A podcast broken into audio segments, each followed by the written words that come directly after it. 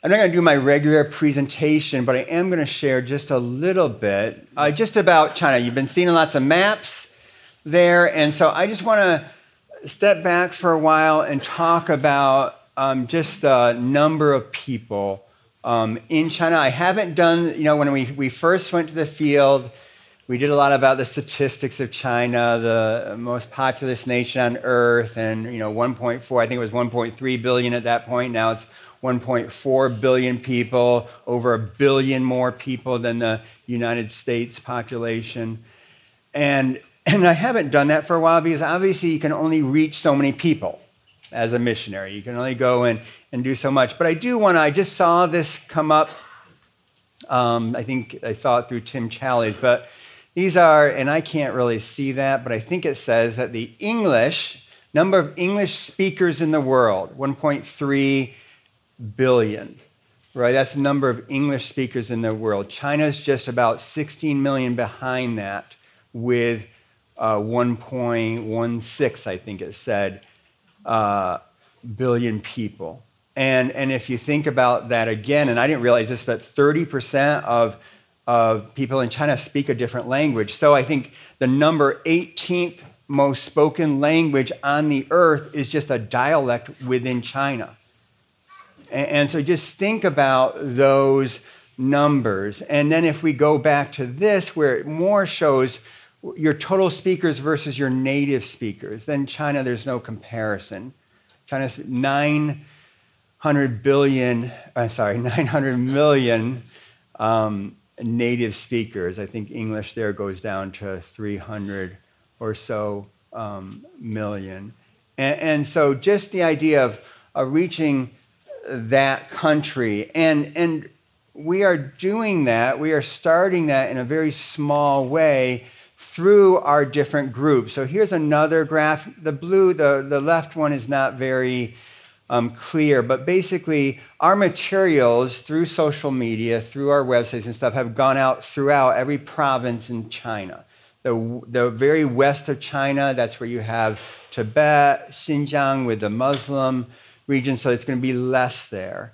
But you have bigger concentrations, darker colors within as you move towards the east coast. And we have some provinces there with, you know, 7,000 people are following our, our different groups there. And then there were a couple very encouraging graphs. I sent this in my update when I told people I was coming back. But this graph shows that the biggest bulk of users, this is the age, right? Yes. The biggest bulk of users is over 45 of our materials, which just basically says that it's not just young people or people on the web, but basically it's mature pastors that are using our material to prepare sermons and to, um, to preach. And, and so that was encouraging. Also, this graph showing that the biggest group of people is not from the first tier cities, which have over 10 million, is it? Um, but it's from the um, the fourth tier cities, which would be really into the countryside, the, the populations, they're fourth tier cities that are smaller and the needs are bigger. And, and so we're really excited about that and just pray that the Lord would continue to protect those groups, those social media groups. You know, my wife tells me I just, when I show a lot of grass and stuff, people get bored, and so I need to show pictures, pictures of Chinese people. And so the um, Dave and Vicky. Okay, Dave just finished translating for me Second Thessalonians, the Hiebert commentary. And he hates when I do this, but I do it anyways. Um, Dave is the only person that has volunteered and has actually completed um, a commentary. And so it's just such a blessing to have him do that. He just gave that to us the end of, of January, and I am, I am just so blessed by, by your work. Um, and so his commentary is down there in the bottom row. That bottom row is going across are just things that we're working on. The rest of those are things that are already done and on the web. And so pastors can come, put in a Bible reference, and, and just get a lot of different resources, commentaries, different books. We're doing an atlas, doing um, uh, and then a Greek lexicon is going on, and then the TWOT, the Theological Word Book of the Old Testament, which again I bought that translation, is going on as well this year. And then we're doing, so these are just some numbers um, as far as uh, we have a, oh, about 60,000 followers of the social media groups that are putting out our materials. We have one on Sunday school material, one on marriage with the Exemplary Husband, Excellent Wife books, and then uh, one advertising the Bible Study Toolbox. And so, again, just thankful for that. We also have a mobile version going um, that we've just launched the beta version. So, again, the pastors that I teach in southern Beijing, they don't have laptops, they don't have computers, but they do things on their mobile phone. So, I typically don't think of preparing a message on my mobile phone, but that's really what they're doing. And so, we're just thankful for that mobile version, which I'm not going to. Uh, do this very long, but this is basically you can go to your mobile phone, you can get on there, you can get to um, all the different resources there. You log in, and that's what I'm doing here, and then I just want to show you the one screen with all the different resources from um, that. So you, you go ahead and press on that little plus sign, menu drops down, and you have multiple commentaries, but I just I decided to do another Bible version there. So that's the comparison. We have the Net Bible on there. We have um, Bible tied with a strong number so that people can look up the Hebrew and the Greek. And then eventually that'll be tied into the lexicons as well. And then they bring down the main menu, which I think I do right now. And that gives you all the different resources that we have right now for that book of the Bible.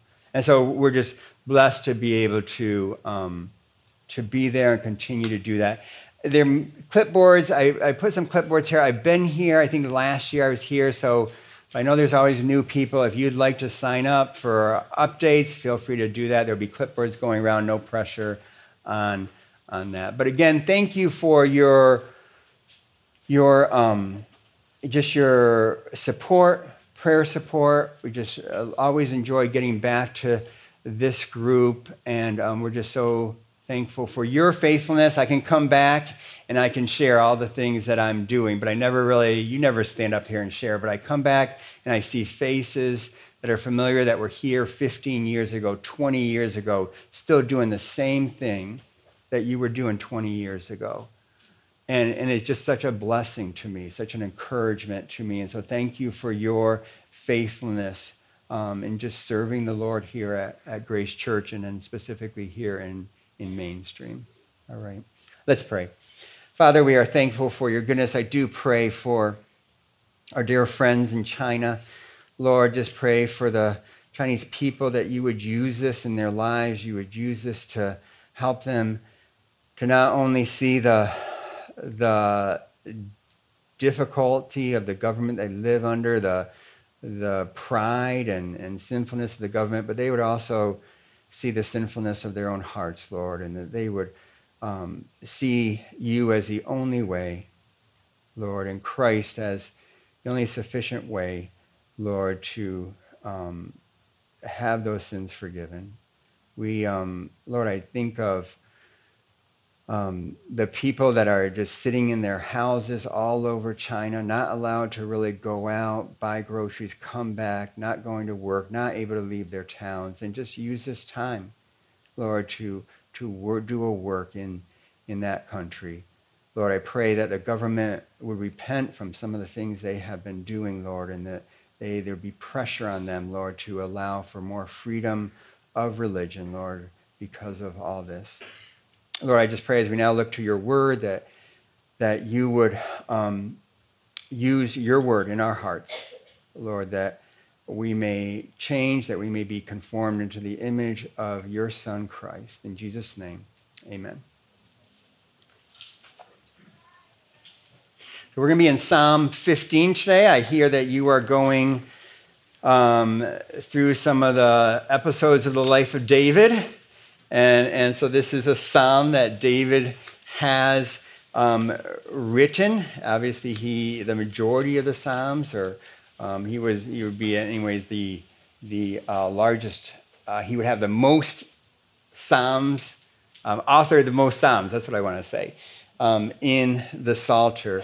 But Psalm um, 15, as we travel around, um, we obviously stay in different people's homes, and that's always a blessing. And whether that's for short, short term or long term, we're, we're in people's homes. And there was a day where we were um, traveling. We were going to be in a church in New York City. And so they called me up and they said, Could you come a day early because we want to take you and another family to see the Statue of Liberty and so on. And so I said, You know what? The only way we could come is if we get there like three in the morning.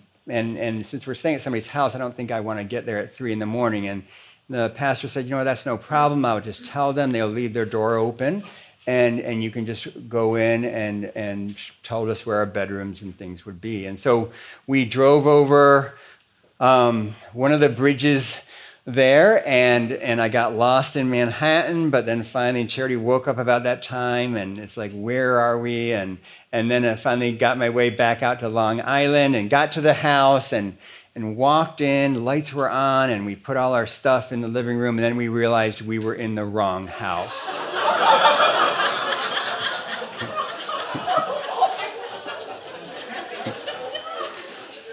No, actually, that didn't happen.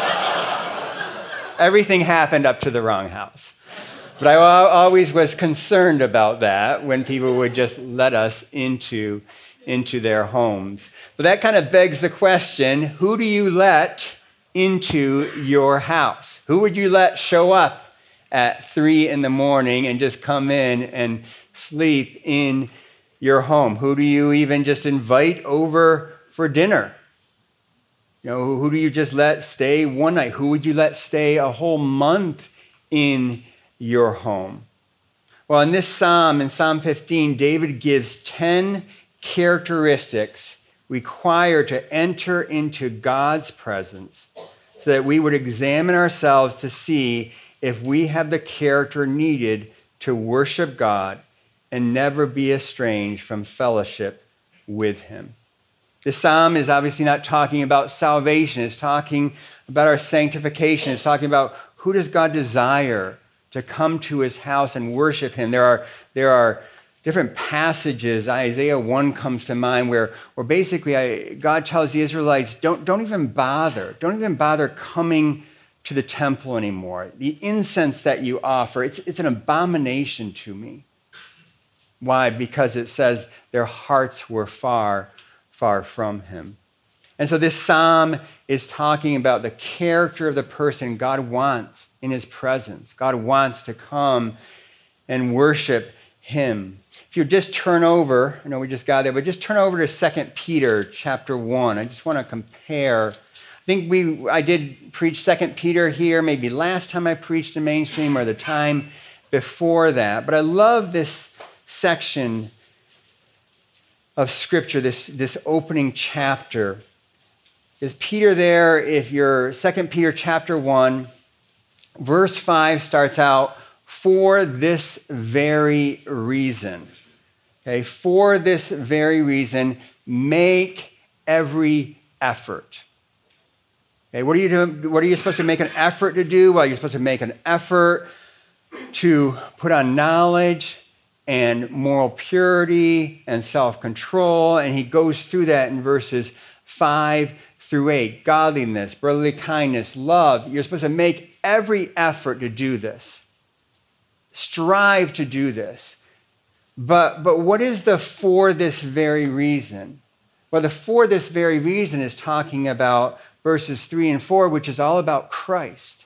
It's all about what Christ has already accomplished in our lives, what Christ has already accomplished by his work on the cross, and it's through, through the knowledge of Christ, through his word, because he's already done everything, because he already has accomplished everything for us, that we're to make every effort to make sure that we're pursuing righteousness in our lives, that we're pursuing godliness, moral purity, that we're, we're pursuing knowledge of Christ self control, perseverance, all those qualities. We don't do that because Christ was deficient in some way. We do that out of, out of love for Christ, for all that he has done for us. And so we go back to Psalm 15. We need to remember that, that Christ, we are believers here today, that, that we are bought with a price. That price was the precious blood of, the, of Christ on the cross.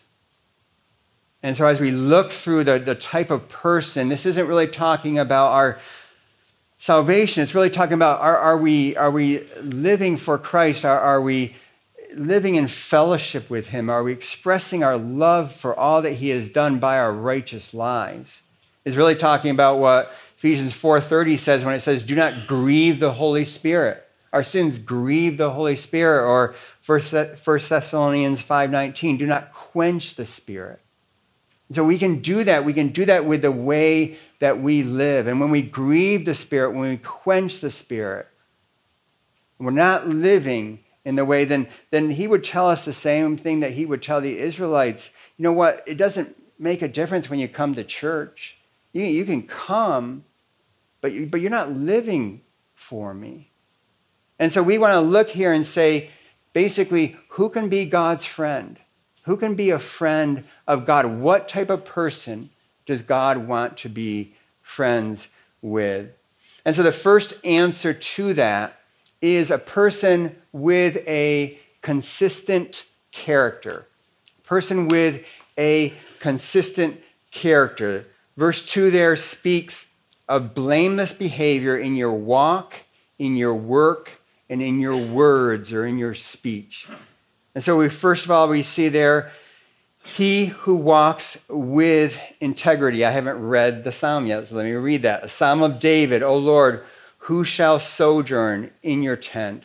Who shall dwell in your holy hill? He who walks blamelessly and does what is right and speaks truth in his heart, who does not slander with his tongue and does not know evil to his neighbor, nor takes up a reproach against his friend, in whose eyes a vile person is despised, but who honors those who fear the Lord, who swears to his own hurt and does not change, who does not put out his money at interest, does not take a bribe against the innocent. He who does these things shall never be moved. The first thing we see in verse 2 is, is someone with a consistent character, their walk, their work, their words. Think about what part of your life makes up your walk and your work and your words.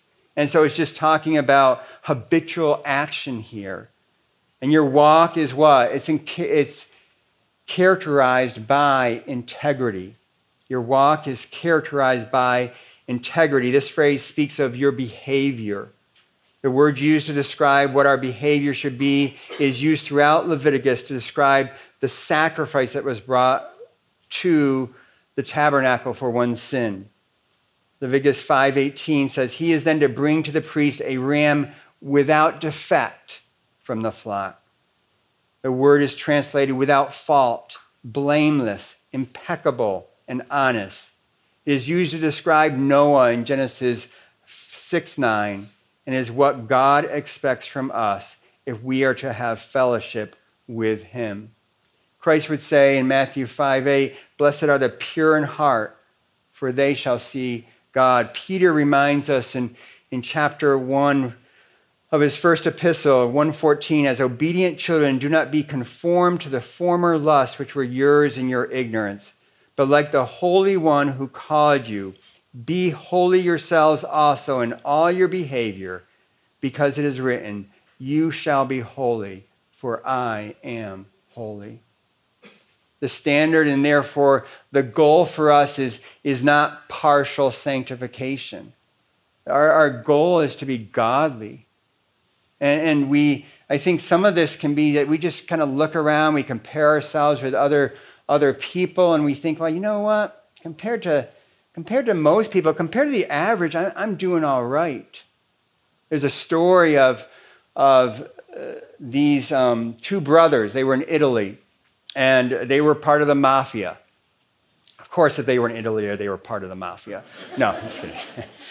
okay, and, and so these two brothers, they were known in the community, and um, and there was one time where there was a day that came where the younger brother died. The younger brother passed away, and so the older brother went to a pastor of a small Bible church there in the community, knowing that that pastor was well respected, and said, "Would you do my brother's funeral?" And so the pastor eh, asked some questions, and and um, he said, uh, Can I preach the gospel? Can I, yeah, you can do whatever you want. Will you do it? I, he goes, Yeah, I, I think I can do that. He goes, One thing, at some point during the funeral, will you call my brother a saint? Well, the pastor couldn't help but smirking. He's like, You know, I know you. I know you. I know your brothers. There's no way I'm standing up there calling your, your brother a saint. And, and the guy persisted and he goes, Listen, if you will do this, I will totally fund a new church building for you. And so the, the, he goes, Go home and sleep on it. Well, the pastor couldn't sleep. He's been thinking about this building, trying to raise funds, couldn't raise funds. So the, the next morning, when the older brother gives him a call, he says, I'll do it. I only have to say it once, right? And I can do whatever else I say, whatever else I want. Yeah, that's fine day of the funeral comes, pastor gets up there. He says, You know, we, we all know the, the man we've come to remember today. You know, we know he was a thief, a murderer, a liar, a criminal. But compared to his older brother, this man was a saint.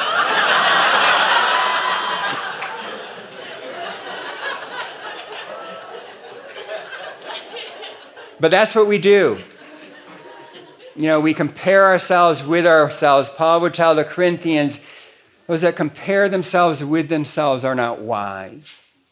Hebrews tells us that we are to be looking unto Christ. We are to be comparing ourselves with Christ. And so, as everything around us is, is the morality and everything is deteriorating, we need to be men and women of integrity. Secondly, your work is characterized by righteousness and works righteousness.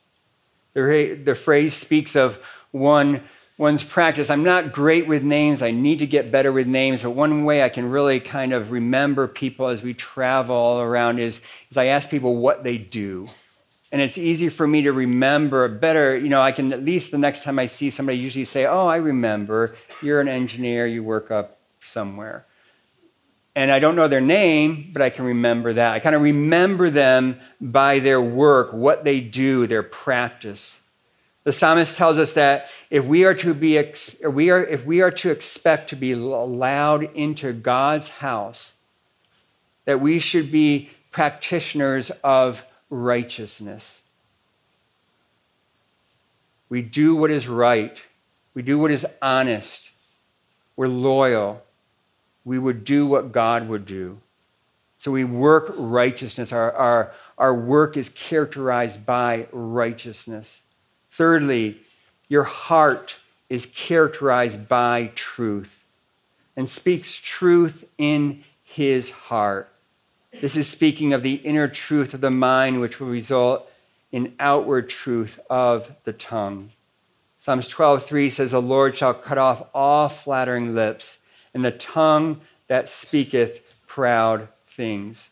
Spurgeon says Saints not only desire to love and speak truth with their lips, but they seek to be true within. They will not lie even in the closet of their hearts, for God is there to listen.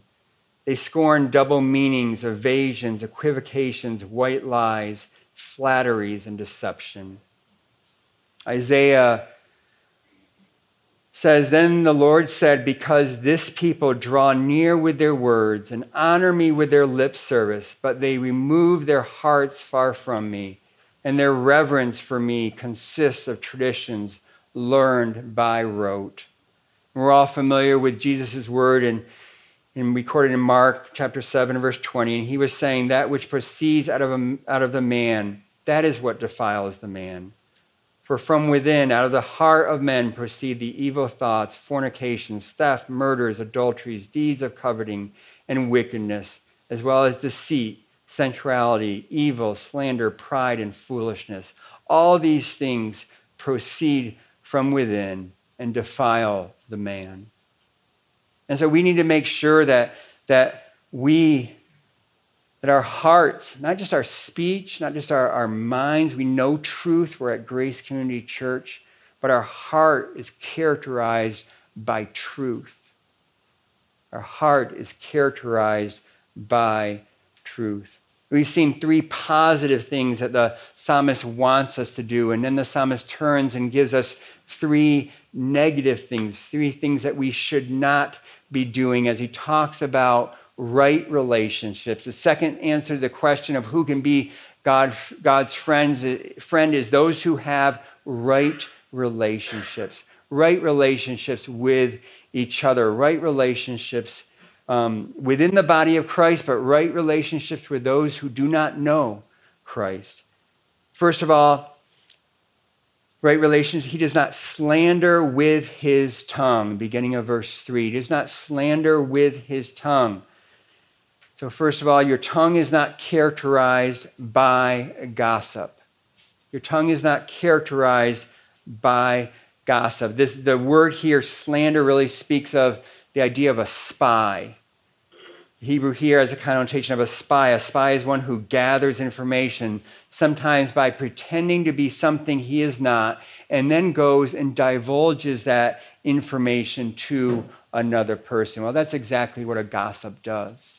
You know, pretends to be a friend or, or, or hears something even from someone else and, and it's about a friend, but then they go and they tell someone else. A flatterer is someone who will say to your face what they will not say behind your back. And a hypocrite is someone who will say behind your back what they will not say to your face. So, are we careful with our words? Are we careful with, with gossip? But honestly, are we careful with our ears?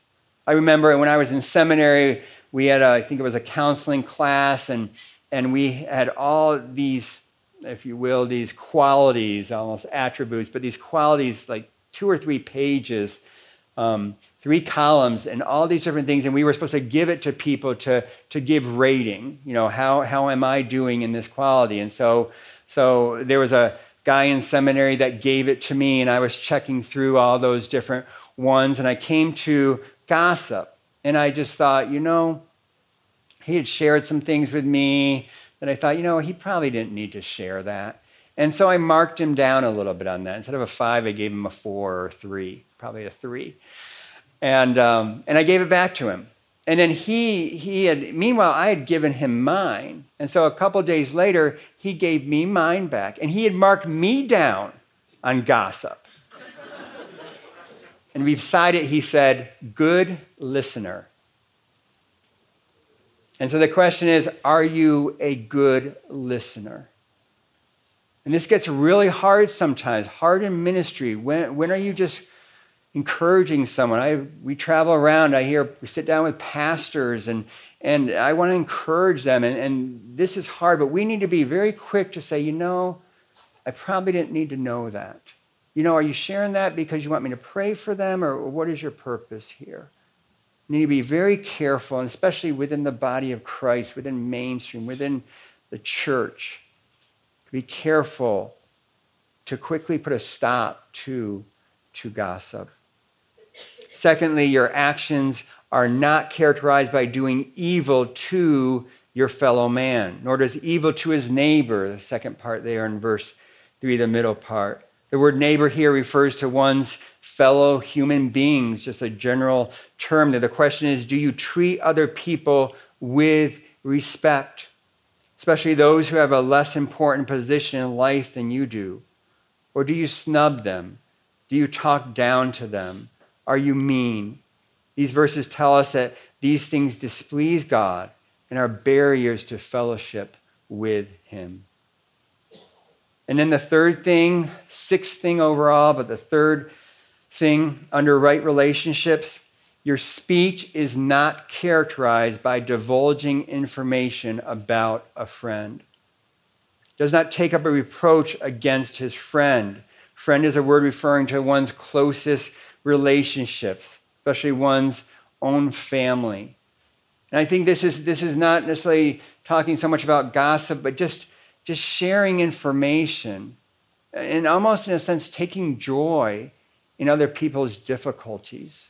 I think that's more almost an attitude. Do you do do you when you hear somebody somebody failed or, or something happened and you didn't really like that person to begin with, you know, what, what's your attitude towards that? Or do you take joy in that? And so I think this is saying your speech is not characterized by divulging information about a friend that starts with the heart. And the idea of are you taking joy in that? Are you enjoying telling other people about someone's downfall? And so we need to be very, very careful with that. James has so much to say in chapter 3 about the tongue.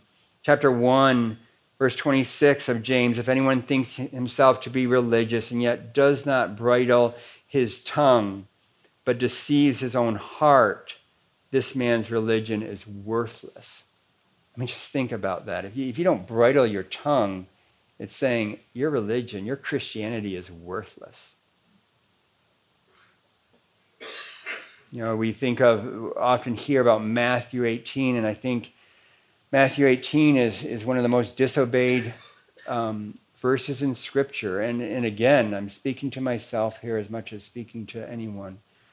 But we need to be very careful to do things in a biblical way to restore. We want people restored to Christ. We want, we're, we're so concerned about someone in sin or something, not so that because they're sinning against Christ we need to be careful about that. If you like acronyms, think before you speak. Speak. T H I N K. Think before you speak. T, is it true? H, is it helpful? I, is it inspiring? N, is it necessary? K, is it kind? Is that an acronym? Or is that a, help me out here, acrostic? I'm so sorry for you English people. Very gracious of you not to say anything. Acrostic. T, is it true? H, is it helpful? I, is it inspiring? N, is it necessary? K, is it kind? Think before you talk. It's much easier to talk about someone than it is to talk to someone. And we need to be very careful with that. Fourthly, under right relationships, your standard for honor is characterized by a person's fear of God. Your standard for honor is characterized by a person's fear of God, in whose eyes a reprobate is despised, but who honors those who fear the Lord. The seventh condition is stated more fully. It involves both despising the reprobate, the perpetual undertaker of evil, and honoring the God fearing in other words, the seventh condition speaks of attitudes, both positive and negative, towards fellow human beings. 1 Timothy 5:17 Let the elders who rule well be considered worthy of double honor, especially those who work hard at preaching and teaching. I hope you honor your elders here. I hope you honor your pastor here. As I already mentioned, it's not easy. Not easy being a pastor, not easy being a pastor at Grace Community church. I think we sometimes think that is just an easy thing to do. Oh, it's at grace. And so, do you honor your elders? Do you speak um, honoring about your elders? Do you speak honoring about your elders to your children? You know, my dad, I, I shared this at his funeral a year and a half ago or so, but one of the things that really impacted me in my dad's life was my dad was a, a, a scientist. He was a chemistry teacher and then a, a farmer. We had a grew up in upstate New York on a 200 acre farm, and it was just wonderful. You have no idea living here in California, I know, but it was wonderful. Um, no, I know a lot of you do. But uh, he, he, I just remember very vividly, he always honored the pastor and, and, there were times my mom was involved in piano playing and music and all that politics of a of a medium sized church and, and we heard those conversations going home. But I just vividly reminding remember my dad said, if one of my boys, I have two brothers, if one of my boys were to become a pastor, that would be the greatest thing that could ever happen. And I, I think to myself, you know, my brother, he's a part time pastor at a small church. My other brother, he's an elder at a church. But that's what he said. And, and are we honoring those people? You know, Tedd Tripp, has a wonderful illustration of, of just how, how we love to worship. And, and, you know, we penguins don't look at other penguins diving and rate their dives, but, right, we at Olympics, Olympics come along, we'll spend hours just watching people dive. We love, love that. We love to be dazzled. And he says, What are you dazzling your kids with? What are you putting before the eyes of your children? Because honestly, a lot of what we put before the eyes of our children, they're honestly reprobates. And that goes for actors, that goes for, and I'm not I'm saying here you never can watch a movie again. I'm not saying here you can't watch football anymore. All right? But are, are we, are we lift, that, is that who we lift up? Is that who we dazzle our kids with? Because God says he wants to be friend with someone whose standard for honor is characterized by a person's fear of God. On your, on your, on your way home from church, are you, are you talking about what are you talking about with your kids? The, the football game that's going to go on this afternoon. I know, I do know the world or the World Series, the um, Super Bowl already happened. Okay, but um, that's about the only thing I know. The uh, but or, or are you already geared towards something else? Do you lift up the pastors here? Do you lift up people that you know? You know, I heard this today. Somebody was telling me about he witnessed to some guy at work. Are you putting that? You're you dazzling your kids with the idea that, boy, that person fears the Lord. That person loves the Lord. That is the person that I want to honor. That is the person that I want to put in front of my kids. And then the last thing is last answer to who God wants to be friends with is basically just a selfless standard. not thinking about your, your, yourself. First, there, the, your word. Your word is characterized by dependability. This is a person, second part of verse 4, he swears to his own hurt and does not change. You know, he, he makes a promise and, and it's going to really impact him financially or in other ways, but he doesn't change. He swears to his own hurt and does not change. Are you dependable with your word? Are you a, you a man and a woman of your word? Trusting God for the consequences. And then, secondly, your giving is not characterized by greed. He does not put out his money at interest. If a lender shares in the gains made by his money, that's to be expected. That's, that's why we have banks and things but I, am often convicted of how, how, do I, how do I treat the poor. And as you go to, go to different countries, as we're in Beijing, this is always a difficult issue. And all of us, probably everybody here, has been taken advantage of, you know, have been, have been tricked into giving, and you realize, oh, that person didn't really, really need that. But are, are, you, are, you, are you quick to give? Are you quick to help people in need? I love that verse in Proverbs 19, 17. I'm just so reminded when I'm, when I'm not sure, should I give or should I not give? And what's the situation here? I love that verse in Proverbs 19:17. Whoever is generous to the poor lends to the Lord, and he will repay him for his deed. You know, who better to lend to than the Lord? When we help people in need, when we help poor people, and obviously we need to be wise in that. But sometimes I think we don't even see people's needs because we're thinking about ourselves too much.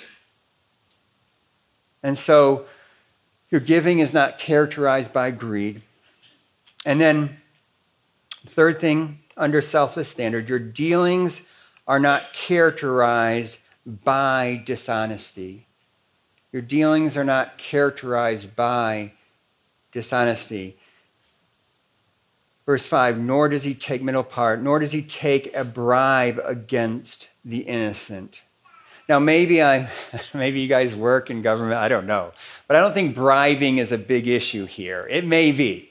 Maybe I'm, I'm blind to different things. I remember starting my my business in China, um, the rep office, so we could do translation work, and and I went and I did everything with them, or I kind of did it all myself because I was sure that somebody's going to be asking me for a bribe, and in the end they didn't. And then we closed one office, whatever, a rep office, and opened up a so that wholly foreign-owned enterprise.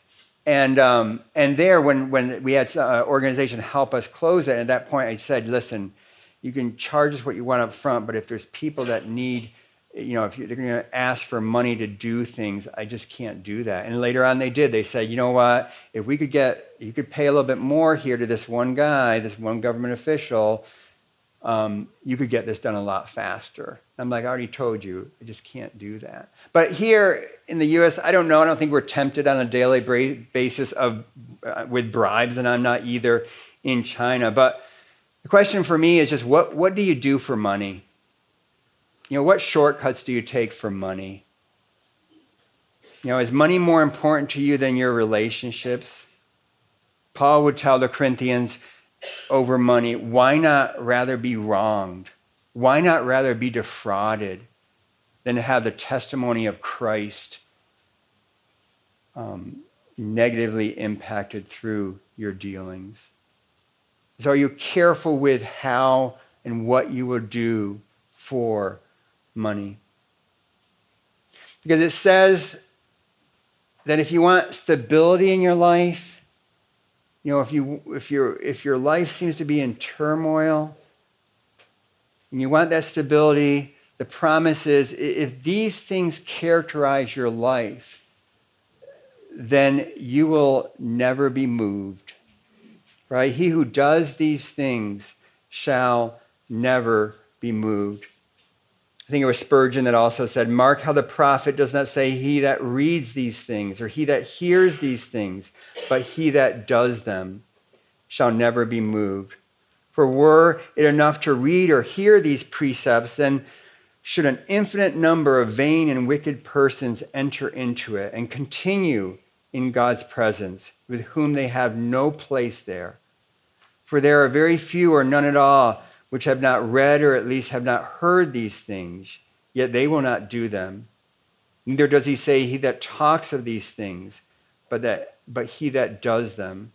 For many now in these days can talk gloriously of uprightness, justice, and truth, in whom there is neither upright dealings, nor sound righteousness, nor unfeigned truth to be found.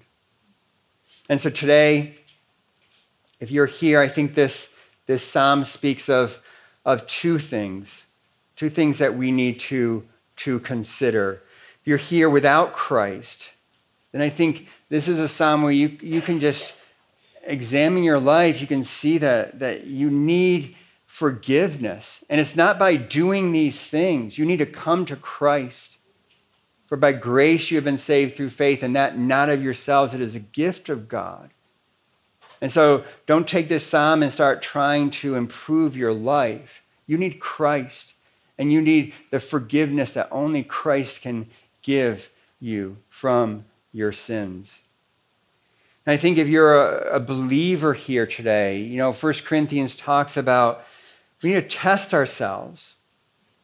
You know, if you are test yourselves, 1 Corinthians, 2 Corinthians 13, 5, test yourselves to see if you are in the faith. Examine yourselves. Or do you not recognize this about yourself that Jesus Christ is in you, unless indeed you fail the test? James speaks of Abraham, and it says this James 2 19 through 23. You believe that God is one, you do well. The demons also believe and shudder. But are you willing to recognize, you foolish fellow, that faith without works is useless? Was not Abraham our father justified by works when he offered up Isaac his son on the altar? You see that faith was working with his works, or, or faith was active along with his works. And as a result of the works, faith was perfected, and the scripture was fulfilled, which says, And Abraham believed God, and it was reckoned to him as righteousness, and he was called a friend of God. And so, you're not a believer here today, if, if you look at your life and just examining your life, and you're saying, Boy, I don't have any of this. then tor- turn towards Christ. But then for us as believers, I think the question for us is to ask a more deeper question than even some of these issues is do we love Christ? Do we have that intimate love with Christ? Do we deeply desire to go to the temple, to worship Christ? You know, David, Psalms 26, 8, Oh Lord, I love the habitation of thy house and the place where thy glory dwells. Maybe we haven't thought about our life because we don't have an urgency to work, we don't have a desire to really worship God. We don't want that intimate relationship with Christ. David would say in Psalms 27 4, One thing I've asked from the Lord, and that, that I shall seek, that I may dwell in the house of the Lord all the days of my life, to behold the beauty of the Lord and to meditate in his temple. You, know, you can pray for me in that. Do you see the Lord as beautiful? We you see so many things in this world as beautiful and pleasurable, but we see Christ as just beautiful the way David did.